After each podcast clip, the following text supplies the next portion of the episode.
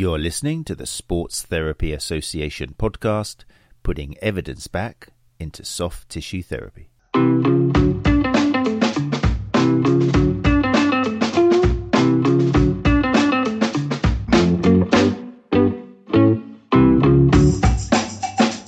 Good evening, everybody, and welcome to episode 146 of, uh, of the STA web chat, which will turn into a podcast by the end of the week. I'm going to turn the tables, if I may, uh, this evening on Matt. Um, those of you for, who join us every week and listen to the podcast will be very familiar with Matt, but I'm not sure how many of you know his story. So, what I'm going to ask to do first, Matt, if you could just do a brief um, review of what we what we spoke about last week, and then we'll we'll head into uh, you know you explaining your journey in the in, in the industry. You know, how did you get to where you are today?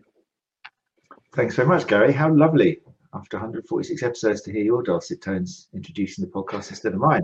Wonderful. We're making history here. Yes, so thanks very much. Tables are turned tonight. Um, so this is part of um, the focus on CPD that we're doing this month. Um, we had a couple of weeks ago Dr. Gary Mendoza in the studio who was talking about his behavioural change and motivation interview course. And then last week we had Ben Cormack of Cor-Kinetic um, talking about his uh, therapeutic movement and exercise course. And then this week the tables have turned and Gary is going to ask, be asking me about my CPD course, which is gait analysis for runners, a modern approach. Um, and this will be the last of the focus on CPDs. Obviously, all of the other episodes are available on all popular podcast apps and on YouTube if you want to watch the video, and also on the sta.co.uk website. And then next week we'll be going to it'll be the first Tuesday of the month, so we'll be doing our Ask Tim with Tim Allardyce, um, asking your questions, anything to do with sports therapy and sports massage therapy industry. So that's what we're doing, Gary. Great, thanks, Matt. Uh, usual suspects are in the room already. Penny's here. Uh, Nikki was looking forward to you interviewing yourself. that would have been an interesting one, wouldn't it? yeah. Um, so, Matt, obviously, I've known you for I don't know, 12 or 13 years now since we first met. So I'm very familiar with how you got where you are today.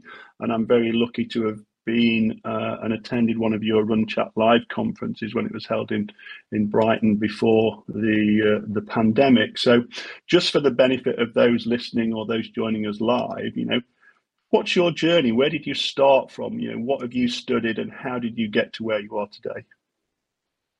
Good question, Gary. Um, yeah, so it's it's it's really nice to have this chance to let people know about myself because one of the things about the sports therapy association and everything we do is to try and reach out to people who don't know about us, who don't know our guests, who aren't on the same page. So we actually start benefiting the industry. So a lot of people know me thanks to the last couple of years um, for being host of the Sports Therapy Association podcast. But my passion for putting the evidence back into soft tissue therapy, which is the tagline of this podcast, is putting the evidence back into running injury performance, which started way back in 2000 and late 17, 18, after I'd just come back from Kenya, where I'd been involved in setting up one of the first gait analysis labs in Nairobi um, with Run Beyond. They contacted me because they'd been following my website, Run Chat Live, and also um, they uh, were familiar with the conferences and things. And and so yeah, when I came back from Nairobi, I was suddenly that was the time when people had started doing Facebook lives. And again, I was a little bit against what everyone was doing, but I thought, you know what, I've got something really interesting to tell people here. So I started doing them from clinic. So yeah, I mean, there's an awful lot of backstory which I'm really I hope people will find a little bit interesting, especially if you look after runners. My first, I mean, I've been involved in the fitness industry since uh, I'm going to show my age now, but 96 was when I did my YMCA fitness instructor certificate in in Tottenham Road in London. And then uh, that progressed into various different personal training qualifications um, in the in the functional movement um, kind of era of 2002, three, and four. I was with the National Academy of Sports Medicine and became certified sports fitness specialist with them. Went over to California for a while, so a big background in strength and conditioning. Um, and I was a martial artist first of all, and then moved into running when I just started changing tutors and didn't really like kicking other people's shins. It just wasn't much fun anymore. And that's why I started getting more into running and concentrating on running. And um, and then my brother was actually involved in the soft tissue therapy side of things. So for a while, we were like bend him and mend him. I was doing the rehab and he was doing the soft tissue stuff. And then I thought, actually, I'd quite like to get involved in that as well. And that's kind of where we met, Gary, because I was looking for qualifications. I did soft tissue massage. Well, I did, sorry, um, massage first of all, Swedish massage, and with some amazing trainers. And, um, and then I was looking for level fives um, to, to see what was being offered at a higher level to take it as high as I could go. And that's when I met you. And uh, and I think together you'd been with the outfit for a while, and together that was when things were changing. Certain things were being questioned, not necessarily where we were or you were working and I was studying, but that kind of again things were being said which we were reading elsewhere were a little bit antiquated. And I think that's definitely where the journey for me came to try and put the evidence back into not just running but also into soft tissue therapy um, and and also the journey for you. And that's I think where the STA came out of, wasn't it? About supporting therapists and providing people with up to date information.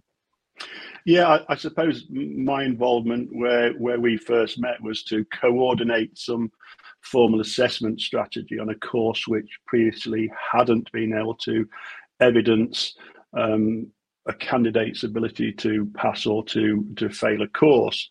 Um, additionally, uh, coming from a coaching background as well, uh, after my military days, um, I was asked to develop a, an exercise therapy module where we looked at exercise progression and regression. And I'm I'm really pleased that some of the things that, that I was talking about, you know, um, a decade ago are, are, still very very relevant today. Where some of the the soft tissue modalities and techniques might not be as relevant. And and you know, I want to take my hat off to you for the way that you have you know developed this this podcast and had some amazing guests you know walt fritz from america um, you know gary johnson from the massage development center in british columbia you know we've had mark haslett from new zealand uh, tim gabbett from australia so all internationally recognized who have come on and and you know walt was a, sticks out in my memory somebody who came and said this is what i used to teach but now that I've got a better understanding as the evidence has informed us, this is what I now teach. So,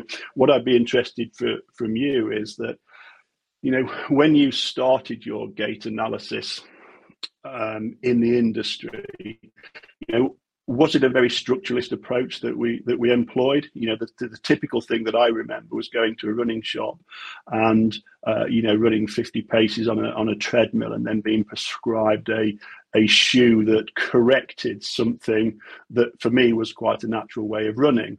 So was that where you got involved, and then your journey uh, things have changed? Definitely. I mean, we, myself and my brother, he set it up actually um, it, within a clinic. Uh, we had a sports injury clinic where I was doing soft tissue treatment as well as strength and conditioning.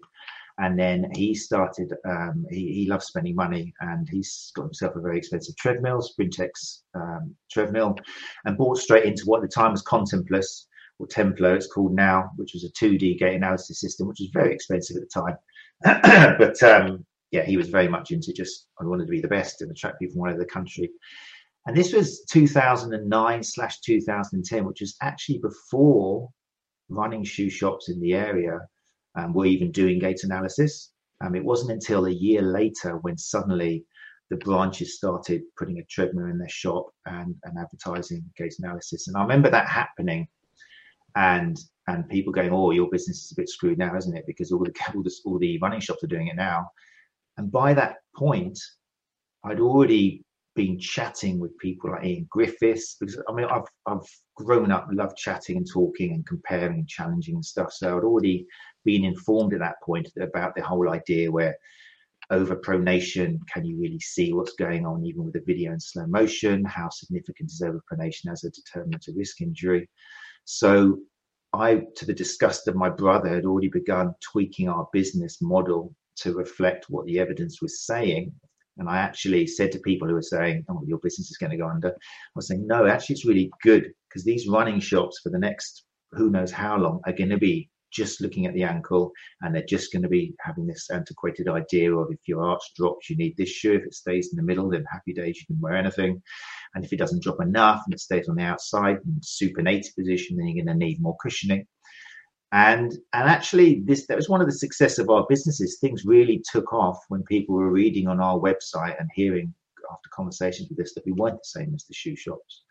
Um, it meant that we fell out with an awful lot of people in the area, and we could no longer got many runners from the area because quite simply our name was a bit muck in our own village and town because we were challenging a lot of companies around us, not nastily, because that's another thing I've grown up with. I'm not quite sure why, but I've always kind of, uh, I don't want to say this without, I've got plenty of faults, many, many faults. You only have to ask my wife. But one thing I've always championed is never laugh at somebody else. You know, he who has never sinned can cast the first stone or something. It's that kind of thing. So I've always been delicate in my conversation with people where I, I, don't agree with what they're doing. I think that's been a trait which I've carried through, hopefully, to the Sports Therapy Association podcast. But but what we could do with our businesses is this is something I'm going to talk about on the gait course. We had to make this decision where, like, we're going against the grain with local runners. Local running clubs are very in touch with the running stores. We're not going to get business from them. But we provided a service where suddenly we were charging a lot, but we were getting runners traveling down from not only north of England and all over the UK, but also from abroad. I had people coming from New York. I had people coming from um, the Netherlands to see us because they saw that we were selling something big, impressive, up to date, and that was our business model. And we did that for 12 years. Um, that's something that's going to come out in the course, working out what's going to work for you. Um, but that's yeah. So go. How important then, you know, given the embryonic stage of the business then, how important was it for you to to look outside of what was happening in the UK because, as I mentioned earlier, I'm very I was very lucky to to attend uh, the Run Chat Live conference in Brighton with some of the STA staff um, before the pandemic, and and what appealed to me was the, the, the, the, strength and the depth and the breadth of the, the guests that you had there, multi-disciplines. You know, you've mentioned uh, Ian Griffiths um, earlier, but, you know, talk about some of the other people that influenced you and who you invited over and who spoke at the, the Run Chat Live events. Yeah, definitely. I mean, when I was looking into running research, um, and also maybe three years later, this is when pain science was becoming popular. Um, it's when um, lots of videos were started to become more mainstream, um, like Lorimer Moseley and David Butler and the work they were doing. So there was a nice kind of coinciding between what I was already thinking and seeing with the running community and then explaining it using modern concepts and pain science. So a lot of the people in the shoulders I was standing on weren't from the UK. Um, in fact, I mean, I, I've got this here because I wanted to bring it out. I'm very much another thing I kind of say to younger therapists and, and any business people is recognize the shoulders who you've stood on.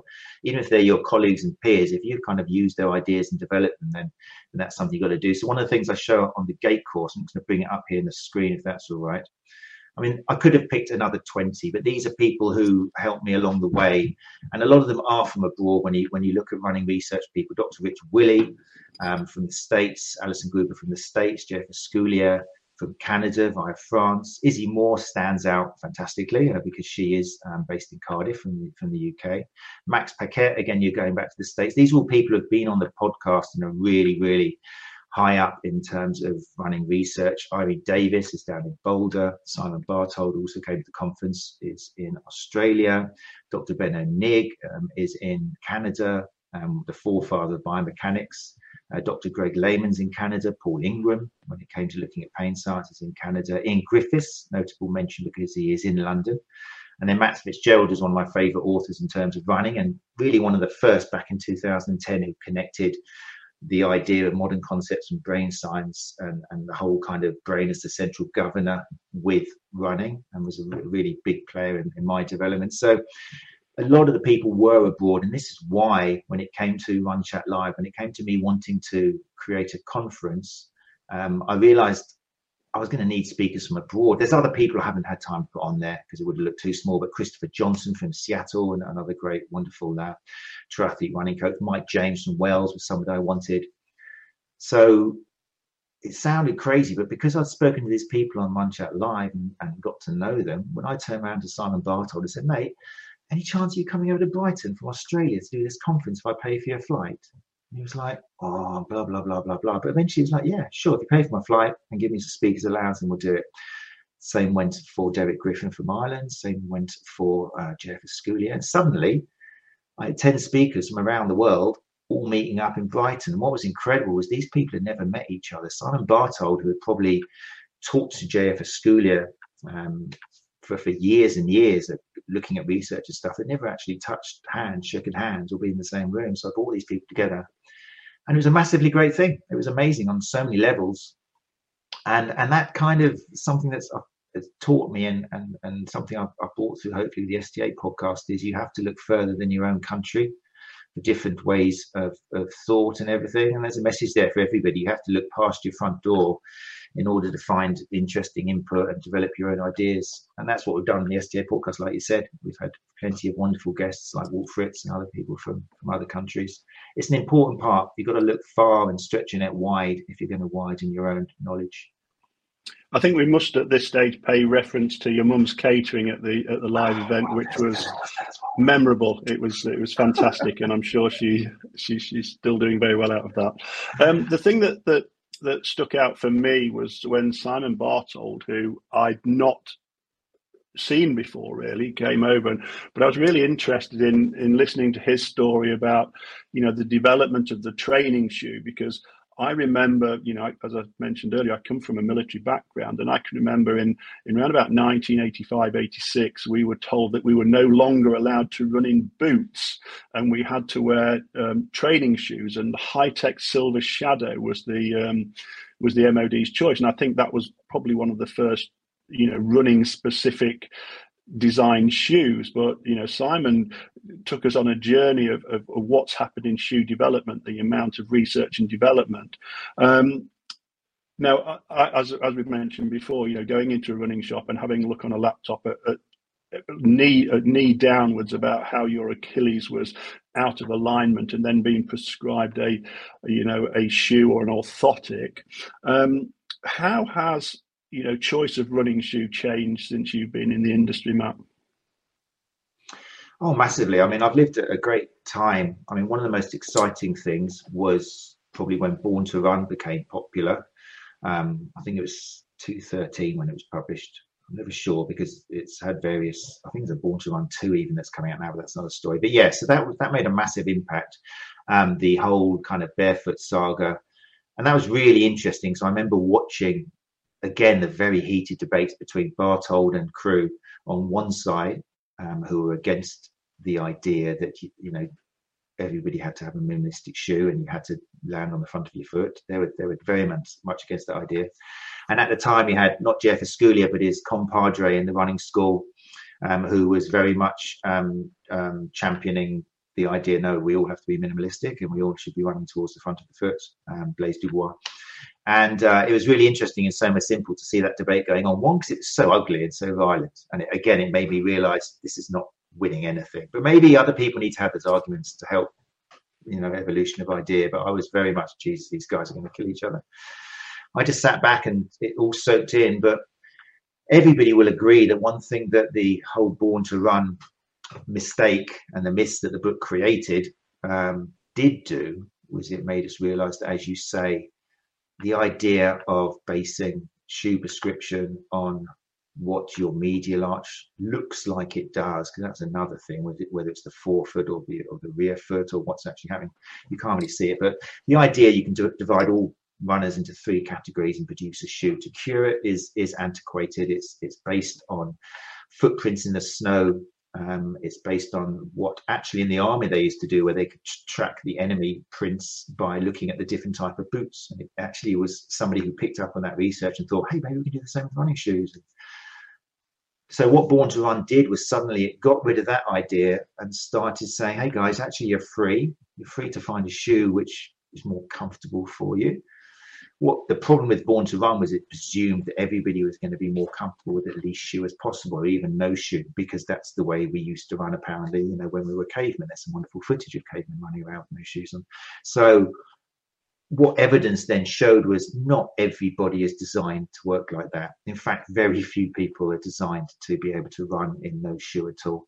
Um, if that for long distances, if you're sprinting across 100 meters or something, going as fast as you can, then yeah, you'll be on the front of your foot because that's the best way for the body to travel quickly, and it hasn't got to worry about busting your Achilles and your calves because you're not running half a marathon. But the evidence against shows that once you get to distance running, even from 10,000 meters onwards, definitely a marathon distance, 89% of runners will be running with a heel strike.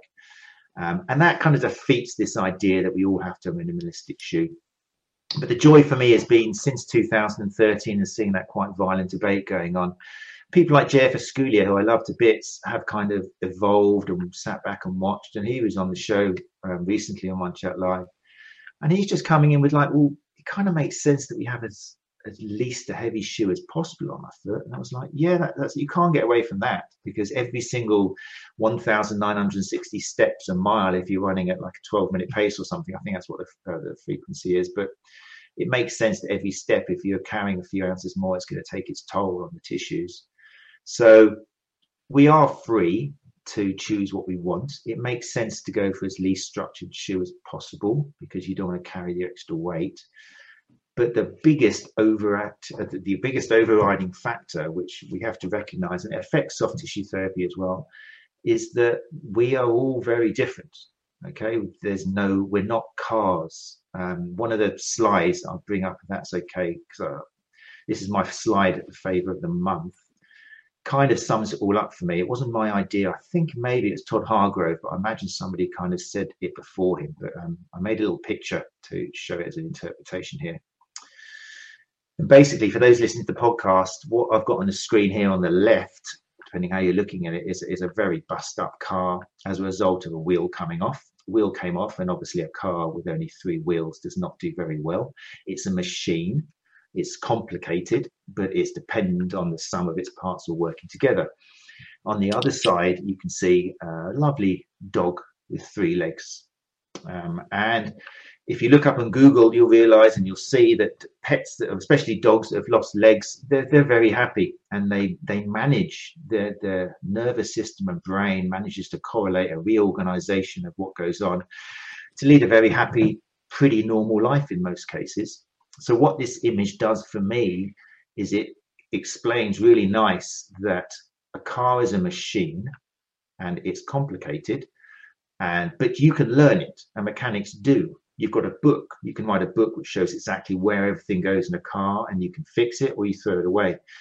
But when it comes to a, a, living body, which has obviously got a brain and a nervous system, like this little dog here standing with three legs, it's not complicated. Well, it is complicated, but it's also complex. So there's an interweaving of things like memory and experience and confidence and personality and beliefs and fears and expectations and all these kind of factors which mean that you can be very different from one minute to the next, unlike a car, which basically doesn't lose confidence when it has a crash. It kind of just gets fixed and continues again.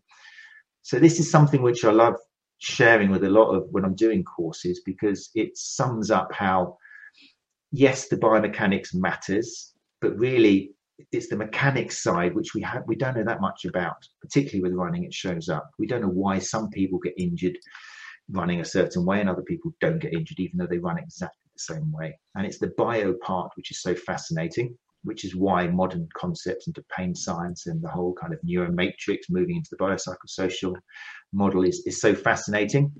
And the more we understand about that, the more we look at the person in front of us rather than treating them like a machine and just looking at the knee and the elbow and wrist, the more chance we've got in actually helping that person recover and feel better and be like the dog who is once again managing to move around. Even though it's only got three legs it's managed to sort out and recover and get on with things as opposed to seeing people like cars because we're not mechanics unfortunately.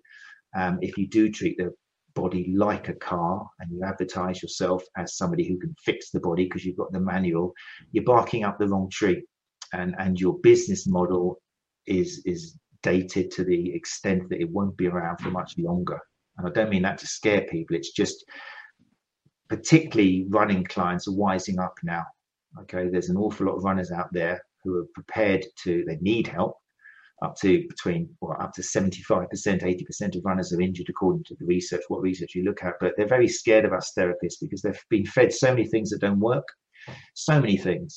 And I've, I've done this through um, asking people directly and going into groups and seeing, right, what do you think of therapists? And the biggest thing is, ah, oh, they're always coming up with some new idea. You know, they're always coming out with, I can fix this. Oh, you need this. Oh, that therapist is wrong because we don't know the answers. So this is what I'm all about. Hopefully, the STA is about. Definitely, when it comes to runners, that's the message I sell through Run Chat Live. Geez, I went on for a long time then. Sorry.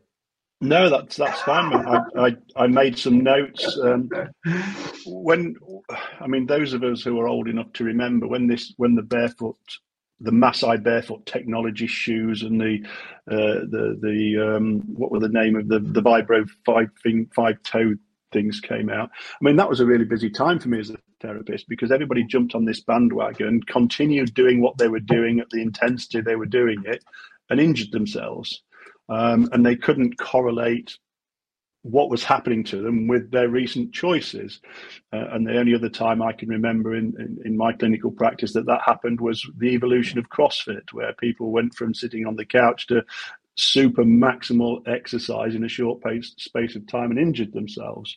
But, you know, uh, I invited you to Lincoln several years ago when I was involved with the triathlon club. And, and one of the things that you mentioned there about the high percentage of elite runners um, heel striking. And, and one thing that stuck out to me, you, you had a photograph taken at a marathon. I'm not sure where it was. It might have been Boston from memory, um, where the, the same runners were photographed, at, I think, at six miles and 20 miles. And those at six miles who had a, a you know, a forefoot strike, by the time they got to 20 miles, they all had a heel strike. Um, and you showed examples of some of the top distance runners in the world who were over pronating. You know, that was always difficult for me because how do we distinguish between pronation and overpronation? Where does the boundary exist? So those are the, the takeaway things that, that I took from from learning from you.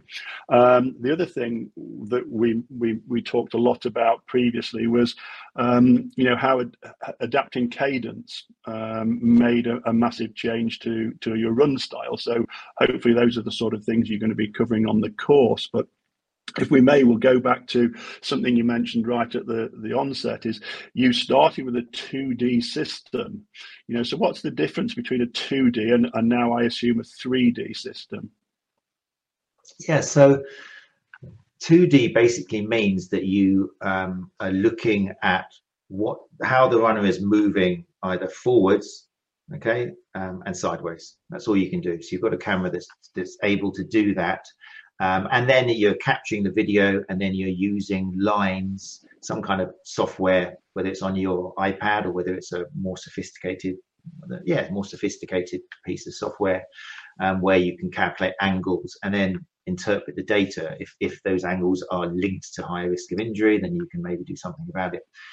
3D is when you use, well, there's two ways of doing it, but you need to have cameras which are able to actually create a 3D image of the body. And then if they're able to do that, they can also look at rotation and they can start calculating forces and, and give you much more information. So the ways um, that uh, currently where you can do that is you can either use a marker system, um, one of the most expensive types, which we'll be talking about in the course. And I don't mean that derogatively because it's a, a very advanced system. We'll be talking about how much you should spend. But Run 3D, who again we've had on the show, they spoke at Chat Live conference, and Jessica Bruce and uh, Nick Knight and Trevor Prior, all involved in that. And that uses markers and um, it allows to create a, a 3D image of the body and gives you far more, much more information. And and and in some cases, if you're looking at some data which involves rotation, like internal rotation of the tibia or fibia or, or the femur, then data research has shown that you get much more accurate. As soon as you involve a transverse plane, then 2D really loses it. You're not going to look at that. Um, you need 3D. The system I used for, well, we changed over from 2D to 3D in 2014. Um, and, and that was thanks to an, I think I just had a quick look. Born to Run came out in 2009. Kristen McDougall did it then. But 2012, 13, for some reason, there was a resurgence. And that's when we got loads of people coming in, like you say, with double Achilles tendinopathy. So with the money we got from that, thank you, Christopher McDougall, we actually invested in the 3D, which was a lot more money. But it was because of that. It was a really good couple of years. Uh, I use Motion Metrics, which I'll be demonstrating a lot in the course, which uses depth sense cameras. So this is beautiful. I really liked it. It suited me because you didn't you don't have to mark anyone up you don't have to put stickers on them there's no stickers coming off if they're getting hot and sweaty you don't have to draw on them you just have these cameras you calibrate the person and the cameras um, because their depth sensing will work out the shape of that person where the anatomical points are all over the body and then you use that to calculate the angles and also the forces which is a big thing as well. The kinetics of it is really important. Um, so that's all 3d very expensive, but again, it depends on, on what sort of business you've got. We'll be talking about how much things cost. I mean, to give you an idea, one of the ones I've mentioned is about £900 a month. Okay, now, first sight, you might think 900 quid a month. Thank you very much. No way. But Motion Metrics was slightly less expensive. It was about well, you bought it outright for 10 grand. Okay, that was you bought it outright plus plus uh, software development. But we were charging this was going back we were charging 350 pounds for two hours or two and a half hours okay? And we were having at least well, uh, sometimes it was maybe 10 12 clients a week.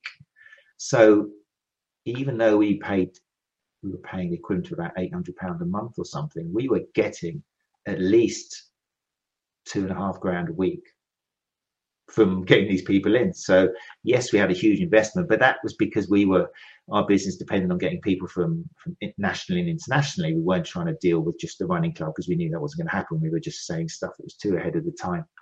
But for somebody who's looking, who's really well in with a running club, you might be better just having 2D, which is cheaper, much cheaper.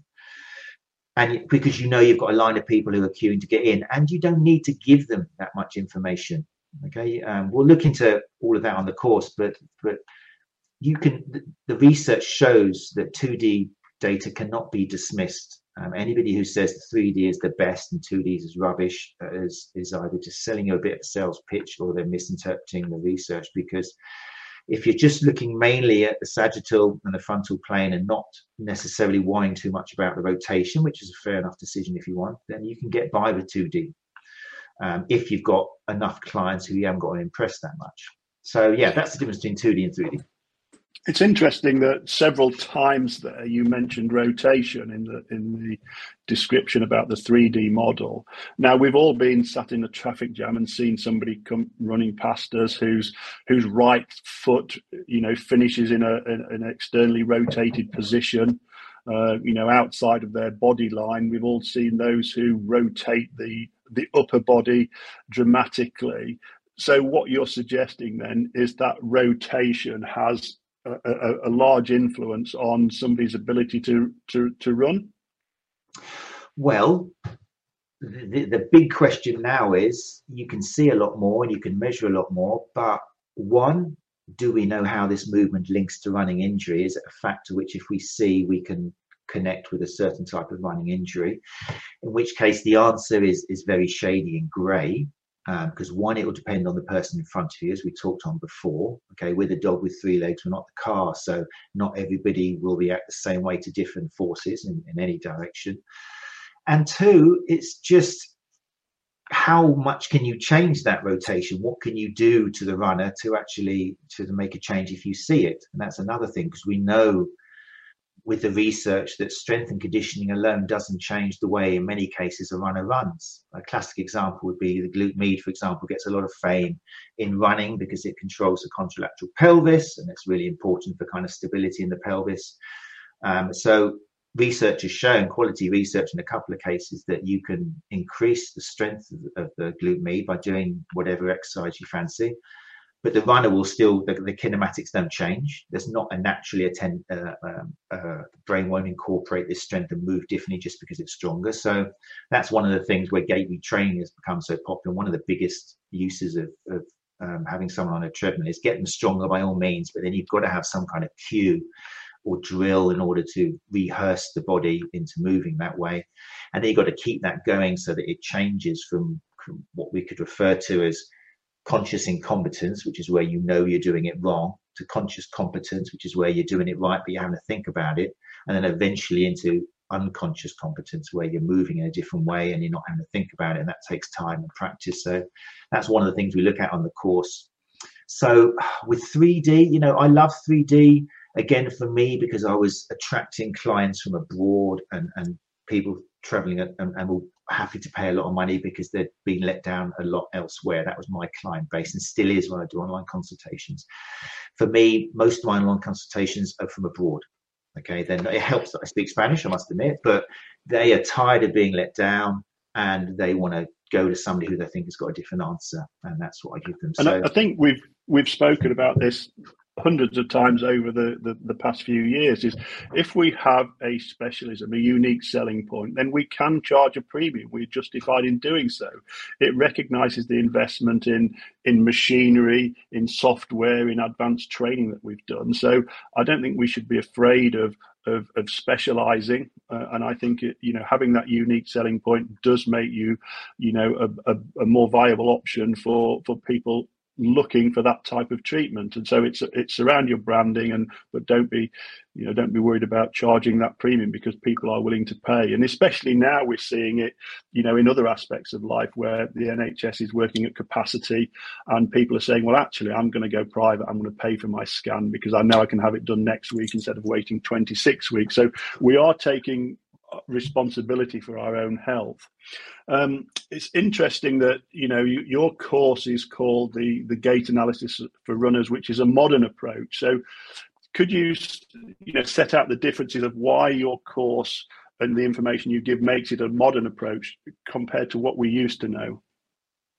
So it links in quite nicely, and this is why the the because I did this, course I started this course about 10 years ago. Like you said, I went to Lincoln, I went um, to Bristol, went down to Anna Maria. So years ago, I did a version of this course. And, and it was, it was a little bit, well, there's a couple of things. One, it was just too controversial. It was too ahead of its time. It was based on a series of presentations I did at Therapy um, Expo, um, which I did for about three years in a row. And then basically they turned around and said, can you do something just on injury not on pain? And I was like, oh mate, no, you haven't got, you don't understand what I'm trying to say here. Um, so uh, because that was a bit ahead of its time, that was my hiatus away from Therapy Expo. Now, fortunately, and the reason this course is coming back, and obviously it's been evolved and changed in the time, is because I I see now that there's an awful lot more soft tissue therapists and, and therapists who are on that page, which I was kind of expecting people to be on 10 years ago. If if you're doing uh, a modern soft tissue therapy course, you will be introduced to the idea that symmetry does not correlate with um, asymptomatic individuals. You get plenty of people who are symmetrical and they're in pain. You get plenty of asymmetric people who are, are, not in pain. So that's a big one for if you're now working with runners because we can't assume that our runner needs to have level shoulders, level hips, um, and everything needs to move like kind of like the Terminator. And and like you mentioned, for example, I mean, there's they're oldies, but they're goodies. Um, I'll bring them up here just for people who join us in the live lounge. Um, you mentioned Haile Gebrselassie, for example, which is, yes, it's an N equals one, but it's a classic image of still, I would say, most people regard as the most famous long distance um, runner in the world. Um, getting a people who can't see this, uh, the screen, listen to the podcast. We're talking about somebody who at 35 years old ran a 2 3 59 marathon at the 2008 Berlin. And if you see footage of him running, which we do on the course, if he walked into a gait analysis traditional, they would say, Oh, Jesus, I'm, amazed you can even run. I mean, first you've got to change your shoes and get a motion control shoe like these Brooks Ghosts or something. And secondly, we've got to change that, we've got to strengthen this. So that's a lovely example of, of how we we can't expect people to move in the middle now in statistics, we we create an average, which is we put all of the different numbers together and then look at what's in the middle. But in many of these cases, none of our sample are actually in the middle because there'll be plenty of them below it, plenty of high, and that's why it makes the average. So we've got to get away from this idea that there is a norm when it comes to humans. Um, same thing goes again. It's an old classic one, but it's still something to create thought Priscah Jeptoo is often quoted as a wonderful runner who who has a an incredible internal rotation of that femur and adduction of the thigh and, and that Charleston kick, as it's kind of often called. And again, if that got on a treadmill, you'd be thinking, oh, happy days, I've got to change you now and I've got to bend you all. I'm going to do some myofascial release. I'm going to change the position of your leg. And yet here we've got somebody who, um, you know, in 2013 won the New York Marathon in 225. Okay, far better than any of us um, are going to run.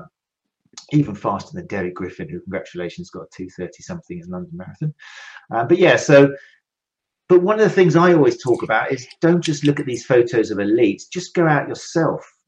Okay. And a lot of common sense will come into place on this course. If you go out and watch enough runners, so your local half or even your park run, but particularly a half or a marathon, because that's when the speeds obviously are slower.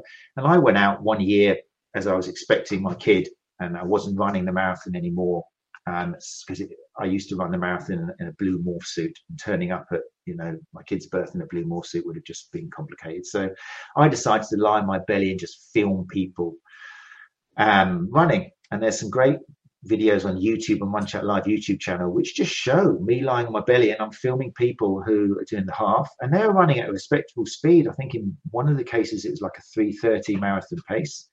Um, the other one I think was a 3:15 marathon pace, um, and uh, on one of this videos here, I've got just time after time again heel strike, heel strike, heel strike. And I encourage runners, people who look after runners, to go out and just look at the general population, just the same as I encourage soft tissue therapists who are on a course who are saying, "Oh, we need to level those shoulders out," just to put your hand up, not violently, but just say, "Could we check all our shoulders in here just for a second? In fact, no, I don't recommend you do that because it's just going to create a little bit of conflict. But if you did do a, a shoulder symmetry test or a leg length discrepancy test for all 20 people on your course, you would realize that the norm is to be asymmetrical.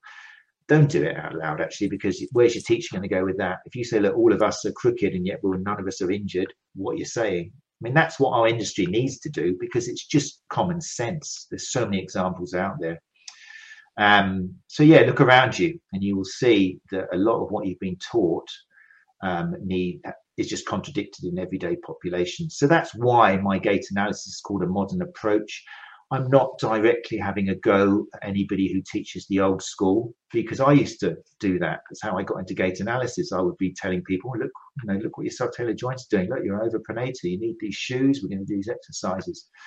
And I'm the first to make sure that you know you never look at somebody and criticize them if you used to do it yourself but there's still an awful lot of it about. And every time i do a presentation or a workshop i'm checking on google for up to date commercials adverts course details you know with the running with the uh, what was it the running show recently i think which is probably one of the biggest conferences in london and i think they got one in birmingham or something. I was looking at what they were advertising and the you know some of it had changed. It was nice. They were using less black and white language but then suddenly 20 minutes spine check with our local chiropractor to check whether you need any adjustments. You know it's like sit down we'll check your back do an x-ray and see if you need adjustments. No subjective no questions just just look at your back. And i thought wow the general population still are being so miseducated. So that's why it's called a modern approach. It's a gentle easing into a lot, a lot of sense, common sense, but also just move away from some of the myths and misconceptions which which we've grown up with. Yeah, as you mentioned in that map, talking about research, and one of the problems I've always had with looking at research and, and trying to understand research is if we design a study, then we collect data but we automatically then disregard the outliers, which would positively or negatively skew our research results, um, so that we get a better result. And I've always qu- questioned why do we do that? If we're going to conduct research, let's take everything into account. Um, it's interesting there. You you spoke about Derek a couple of times, and well done on his marathon time. Hats off. You know that's that's great. He was one who at the Run Chat Live conference I didn't warm to at all. You know he questioned everything. You know, and he still does on Twitter. He he, he warms me up, but you know he's got his reasons. You know, and, and I admire him for for sticking to his guns. But yeah, he, he really really got got to me. But you recently did a, you know, on Run Chat Live podcast, you really you recently did a, a gait analysis for for, for runners. Um, you spoke with four leading um, researchers on on running biomechanics. Now, w- across that series, did you find that the message was similar, or were there disagreements? You know, it was interesting because I I did that because Chat Live had been dormant for a little bit of time because I've been focusing, you know, in particular on Sports Therapy Association podcast. I knew the gait course was coming up, and as is the case for probably many of you listening, imposter syndrome gets all of us. You know, imposter syndrome gets all of us. Am I right? Should I be challenging this? Blah blah this, blah blah that. So I thought, well, look, why don't I? I've had the pleasure in the past with 52 episodes of talking to researchers, but that was like about three, probably between three and eight years ago, that series. So I thought I'd get four of the biggest researchers out there who are still very contemporary and working now and, and have a little chat with them.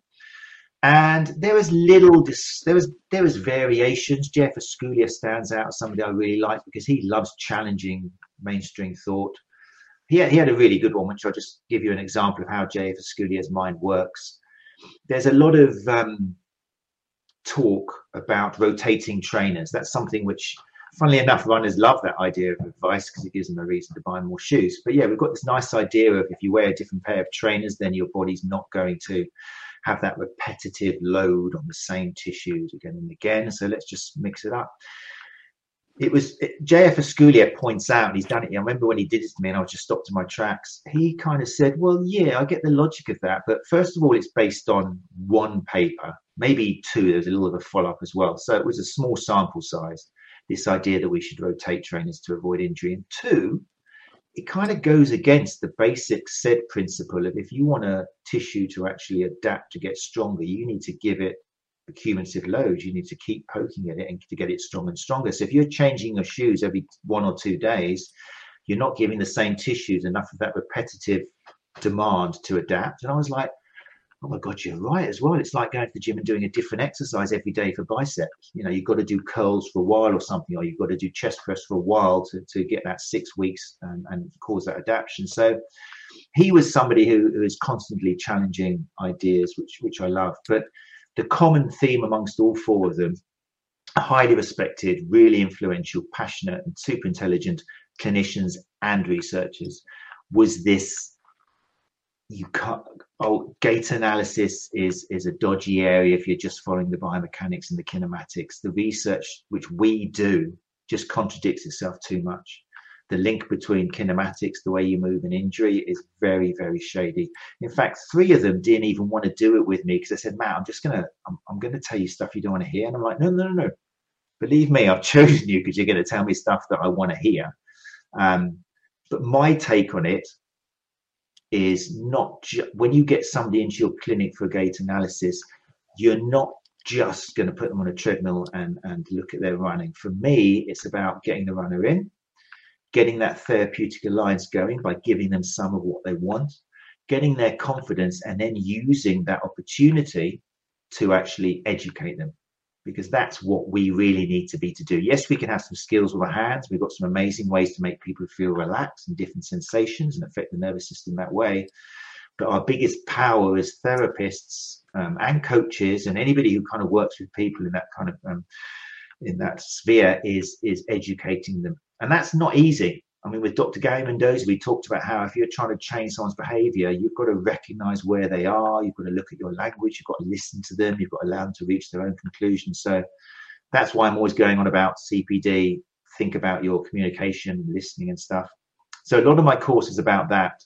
It's about using gait analysis to actually get them in, get that therapeutic alliance, and actually educate them and help them look at things outside of the reason they came to see you in the first place. Uh, yeah, the, uh, interesting. You mentioned imposter syndrome there, and, and I've spoken before about this. We suffer with imposter syndrome, in my opinion, when we compare ourselves against our um, our you know rivals in the industry, the local therapist, for example, in the next village or town. But if we compared ourselves to our old self, and understood how we've developed over a period of time, we wouldn't get this imposter syndrome. So you don't have to worry about somebody with extra qualifications than you. They might have got a, had a completely different journey. Um, you are where you are, and but compared to your old self, you're a far more rounded therapist. And especially if you're the sort of people who are listening to to the Sports Therapy Association podcast regularly, you'll know that we're challenging you, we're signposting you to the experts uh, to, on the periphery of our industry, if you like. Um, but I think that the, the, the people who read that uh, that one um, study into rotating your trainers uh, were all owned sports shops, and they they came up with the same idea as the uh, the British Fruit and Veg Marketing Board back in the seventies with your five a day.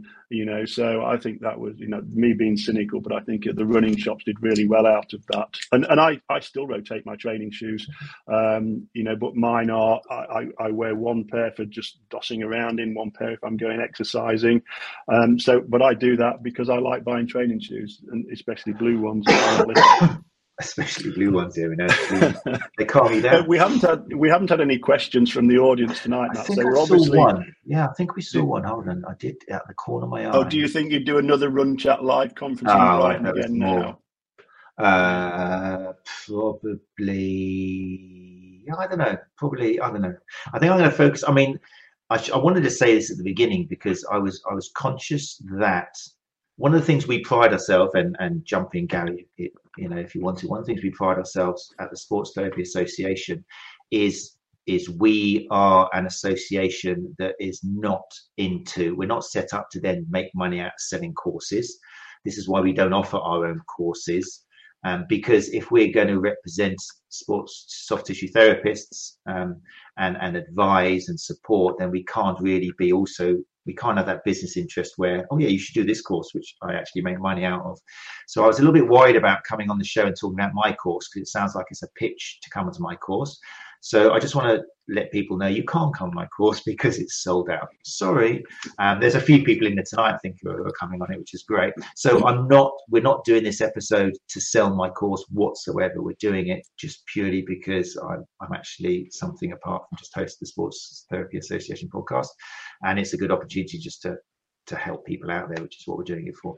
We are looking, that said, into different hosts and things, and and if this one is popular, which has proved popular by the uptake so far, we can look at different areas in the country, and I'll be happy to come around it. Um, if you're interested in that, just email me matt at runchatlive.com. But um, but how did that time with the question you asked me, Gary? So I forgot. So, well, I mean, what I'm going to do is reinforce what you just said there, Matt, about the, you know the potential for conflicts of interest, and mm. and that's really why I set up the Sports Therapy Association because I didn't want um, there to be a conflict of interest. So I, I stopped my teaching um, so that I can give an, an, you know an unbiased opinion of, of, of, training that's out there, and and I write your my member CPD policies, and I didn't want them to think or feel obliged that they had to do my course. So that's why I stopped. But you know, just to put it into context, you know, I invited you to talk about your course because I can see its value. I also invited you and suggested turning the tables on you because for 145 episodes you have eloquently interviewed some of the you know internationally recognized speakers. Um, you've raised the game in my opinion. And and I just wanted you to have a chance to tell us what motivates you and what your area of expertise is so you know the course that we're talking about which is sold out anyway but you know that that now involves a, a mixture of, of, of, of, well a blended learning course in effect. So there are there are some online um, days and there are some practical days. Would you like to explain how you arrived at, at that for us? Yeah, that was that was kind of the brainchild of Anna Maria Mazzieri, who a lot of you will know as the founder and director of the ST School, or the School of Soft Tissue Therapy. Um, and it kind of really made good sense um, it's interesting without ringing my own bells, ringing my own trumpet doesn't make sense. But the Run Chat Live conference in 2019 was, I think, one of the first conferences which, as well as inviting 100 people to Brighton to see the speakers on stage. There was a few things we did. We had like a question panel with the 10 speakers at the same time in, in the afternoons, which was a little bit revolutionary at the time. It was it was lovely. I had my own way of just doing what I felt would work. And I've been in education for many years, so I had a few ideas of how it would be interesting for the audience. And and then the year after, obviously, COVID came and we did another one. So it had to be oh sorry, the first conference we also televised. So I had the Physio Matters podcast team down there, and they were filming the whole lot and streaming it at the same time, which at the time was totally new concept. There was this idea where you could buy a ticket and either come and watch it, or you could just watch it live from your computer and then have access to the recordings afterwards. And now, when you look around, I'm not saying this to try and get a pat on the back, but now when you look at the courses, a lot of courses now are filming them and then saying if you can't watch it on the day just watch it in your own time you and, and you can do that. So a lot of that came from Run Chat Live um, the following year we did it all online but again there is an option when you buy your ticket to buy the recording and stuff. So that kind of that really works. Um, it, it was born out of covid and now a lot of other kind of different lives out there are doing the same sort of thing. So we're doing it for this as well it's silly making people travel and find accommodation if I can just give you the theory in an interactive way over the internet. And we can be really interactive. On this gait analysis course, we'll be using different apps to get people to go into groups. It'll be over Zooms, there'll be breakout rooms, there'll be activities, there'll be anonymous question answering. So a lot of people can still get involved without feeling that kind of, oh, I mustn't let people know what I'm thinking. All of these things we'll take on board. So everybody gets a great education system. And then the third day, we're going to get together on the third Saturday and then put everything into practice. Um, Penny down here who's coming to the course. Thanks for signing up, Penny. We're looking forward to meeting you in person. It'd be so nice to meet people in the flesh. Um, so Penny says, Are we getting our own running gait analysed on the course, Matt? If so, I'm not coming. Um, I can't answer that now. Penny, can I need you to come? But yeah, we will be on the practical day using different types of gait analysis. We'll be looking at the reliability, inter reliability, and intra reliability um, to, to test these systems. There's no point doing something if when we do it the next day we get totally different results. And it's questionable if someone else does it and you get totally different results. How good is that system? So ideally, people do will benefit hugely from coming to the third day, which in this case is going to be in Exeter or wherever it's going to be in the country. But some people just call me up and said, mate, I can't travel. Is there any other way of doing it? Could you record the third day like you did Run Chat Live? And I'll just pay for the recording of the day. And I was like, you know what? If that's going to help you, if that's what you want, yeah, fine. So now we've started this new model where if you can come along to the practical day, like Penny will be doing, other people, then uh, that's great. But if you can't, then the whole thing will be filmed, um, just like we did Run Chat Live, and you can watch in your own time and pause it and send me questions and stuff. So that's the idea of the hybrid system. I think it's already getting quite popular now amongst different trainers because we live in a different world. I want to keep encourage people to meet up together and hug each other and shake hands and all that sort of stuff. But not everyone can do it. Not everyone's got the finance. Not everyone's got the ability to stay. So, yeah, that's what I think. Um, I think Penny there is uh, is um, raising her own hand as a volunteer. There, she, I think that's what she does. Yeah, yeah, yeah, yeah, I think that was a very subtle thing. That please will you use me as a guinea pig? But going yeah. back to the Run Chat Live, Matt, and I was there at the one that was filmed, and and and. Uh, I, I've got to say, I think you were extremely brave to to think about that and organize that because as you say you had people coming from all over the world and i'm pretty sure at one stage you were going to be deeply in the red on that course. Oh for sure. I was paying um, 500 quid for each speaker to come from the states and canada from but i don't know that's why i take up my brother a little bit. I thought oh let's give it a go you know? It's uh, and it and it paid off. Yeah but it was it was it was really good and and and i particularly enjoyed that that panel um, discussion at the end and the, and the questions, and I was the one walking around, you know, handing it to people. Um, but I think that was you know part of the evolution of our industry if, if, i'm honest that you know we now have rolled that out into the therapy expo um, environment where we have panel discussions in the sta theatre. There were multiple panel discussions. I was part of one in the in the larger theatre. So you know i think it it it's extremely beneficial to to have people with differing opinions on the same stage at the same time, you know, giving giving their argument, if you like. So we've we've run out of time, Matt. Um, as, I say, there's there's been no question. So you know, if people wanted to to learn more about you, to follow you on social media, how do they get hold of you? So run chat live basically everywhere. I was fortunate in that I've used the word run chat live, although most of the Hispanic population think it's run chat live, which has also got a nice ring to it. Run chat live.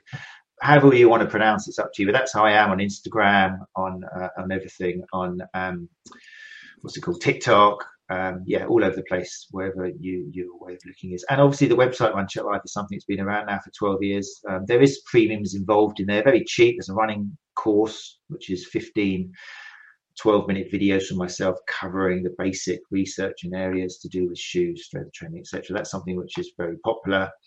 Um, and I think it's about 29 quid. So it won't break the bank. It gives you a nice intro and gently, I hope. I hope all my CPD is, is quite gentle and doesn't make you feel small or like you have to throw everything away. Um, Leslie here um, in a Scottish accent, which I won't, well, I won't be able to do, but says, Oh, bloody hell, I want to do your course now too and go down the gait analysis rabbit hole. So many courses, so little money and time. Lol. Yeah, I mean, this is something again we talk about on the course, how to make CPD decisions and stuff. But I think what we've talked about before, and Gary talked about a lot with Tim, is is doing you know doing your your costs and, and benefits. And, and as a business model you know you have to be a real you have to be very careful that if you're going to spend money on cpd then you can make money out of it. And that's something which i think not enough therapists do. Some therapists are driven by what's it called? Fomo fear of missing out. And they don't actually think right how is this 250 quid going to translate? How am i going to make this back within two or three months. So that's how your decision's got to be, Leslie. If, if you're looking at getting to gait analysis, you think by by increasing your evidence and, and having a little bit more of a hold on what's actually going on, you might be able to get more customers or charge them more. Then hey, the investment's there. If not, then and then look at something that does tick those boxes. We, we've said several times, Matt, that our choice of CPD should be informed by our, by our client base. So, you know, my theory on this is if 65, 75% of your client base are runners, um, there's no point you going doing a dry needling course. Just as one example, you're much better spending that that effort, you know, the the, the commitment in time and finances on something that's specific to your client's needs. That's going to make you you know be able to facilitate change for them in, in a in a in a quicker or a, or a better way.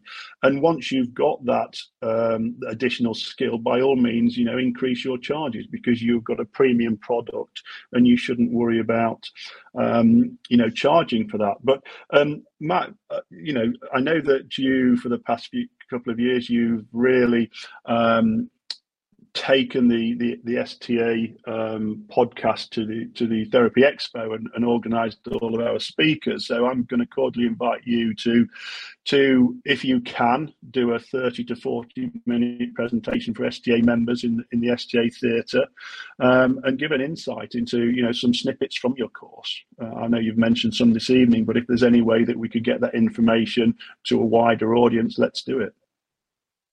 That's a good idea, actually. Yeah, we could do that that would be cool. I'm really excited. We've had a few chats and meetings only about Therapy Expo this year. So, um, yeah, I'm, I'm, so looking forward. We can't say too much about it now, but it's going to be a great year. It'll be really good. Yeah, yeah. to meet out with people as well. It'll be fantastic. Yeah, we can do something on gait analysis there. Um, doubt we'll get a treadmill or place for that, but we can definitely look at some slides and share some information. It'll be good. Yeah. Okay. Well, 2104. Um, again, we've we've run slightly over time. I'd like to thank you, Matt, for contributing. Um, not as the host, but as a, as a guest on the STA podcast. Um, and probably it's something that we can do again um, next year. You know, when you've when you've rolled out these courses and you, you're finding out new information, we could probably discuss it again. So a part two, uh, I'm sure, would be appreciated by the uh, by the audience. So um, thanks very much for your time, everybody. I hope you've enjoyed this different session. I will be um, on next week again, just sharing the the space with Tim for any questions about the soft tissue therapy industry or for the graduate sports therapists if you want to know anything or your sports rehabilitators. Uh, please email Gary at the sta.co.uk or Matt at the sta.co.uk with any questions or join us live. You know, don't forget to subscribe to our podcast and, and to our YouTube channel. Uh, thank you very much for your time and look forward to next week. You're listening to the Therapy Association podcast, putting evidence back into soft tissue therapy.